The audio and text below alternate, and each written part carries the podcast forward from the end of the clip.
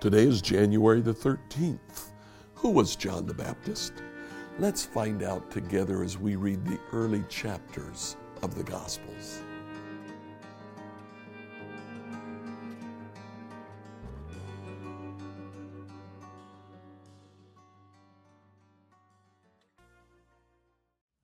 As we continue to read through the Bible in a year, Thursday and Fridays are dedicated to reading the New Testament. Today, we'd like you to read the stories of John the Baptist. You can find those in Matthew 3 1 to 12, Mark 1 1 to 8, Luke 3 1 to 20, and John 1 19 to 28. Take time to read those passages now. So, uh, when we began reading the Gospels, you would think that the story of Jesus would all begin with his birth, but it doesn't. Mark doesn't even mention his birth. John alludes to it, but doesn't really talk about it. But all four Gospel writers do talk about John the Baptist. John was a key figure for the coming Messiah. Who was he? That answer is clearest in Mark chapter 1. In verse 4, this messenger was John the Baptist. He was in the wilderness and he preached that people should be baptized to show that they had repented of their sins and turned to God to be forgiven.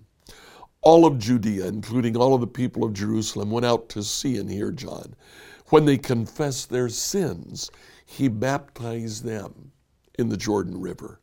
His clothes were woven from coarse camel hair. He wore a leather belt around his waist. For food, he ate locusts and wild honey. John the Baptist, called the Baptist because that was the mark of his ministry. He baptized people. But Mark tells us that he dressed in a hairy coat with a leather belt. In the book of Second Kings, the very first chapter, a prophet speaks to one of King Ahaziah's servants. The servant goes to tell Ahaziah what the prophet had said, and Ahaziah says, What was he like?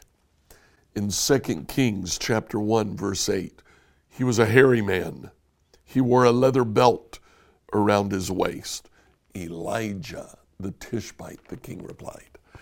John makes an intentional attempt to identify with Elijah. Now, Elijah was not the first prophet mentioned in the Old Testament, there were others who preceded him. But with Elijah, we have the coming of an age of prophecy. There are prophets through uh, all of the history of Israel after Elijah. It becomes a formal position, and part of that position was to go before kings to speak to them. John the Baptist tries to identify with Elijah, probably because John is the last of that line of prophets. Now, it's not the end of prophecy. The gift of prophecy is given to the church. But these prophets no longer go before kings, they're no longer prominent figures.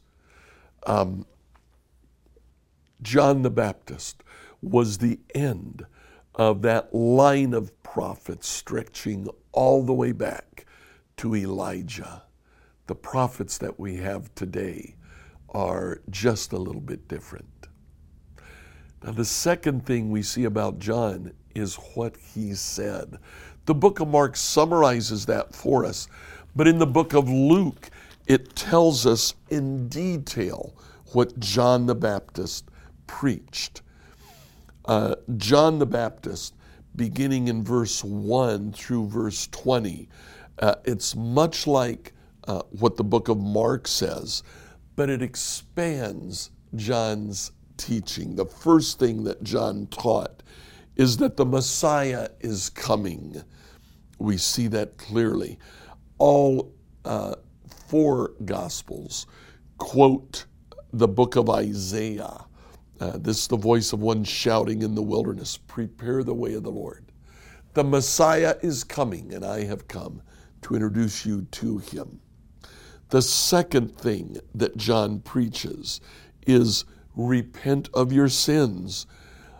Luke 3 7 says, When the crowds came to John for baptism, he said, You brood of snakes, who warned you to flee God's coming wrath? Prove by the way you live that you've repented of your sins and turned to God.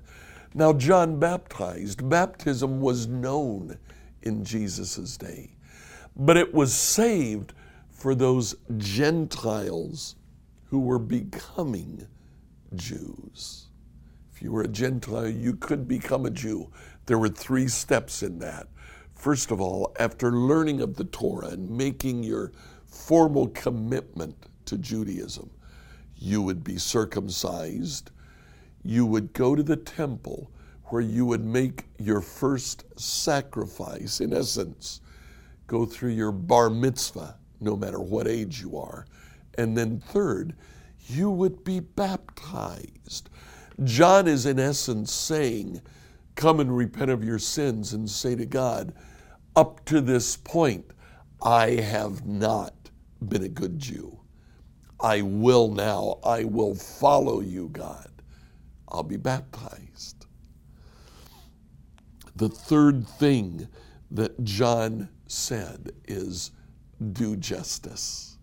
When the people said to John, Well, what are we supposed to do? Chapter Luke 3, verse 11. If you have two shirts, give one to the poor. If you have food, share it with those who are hungry.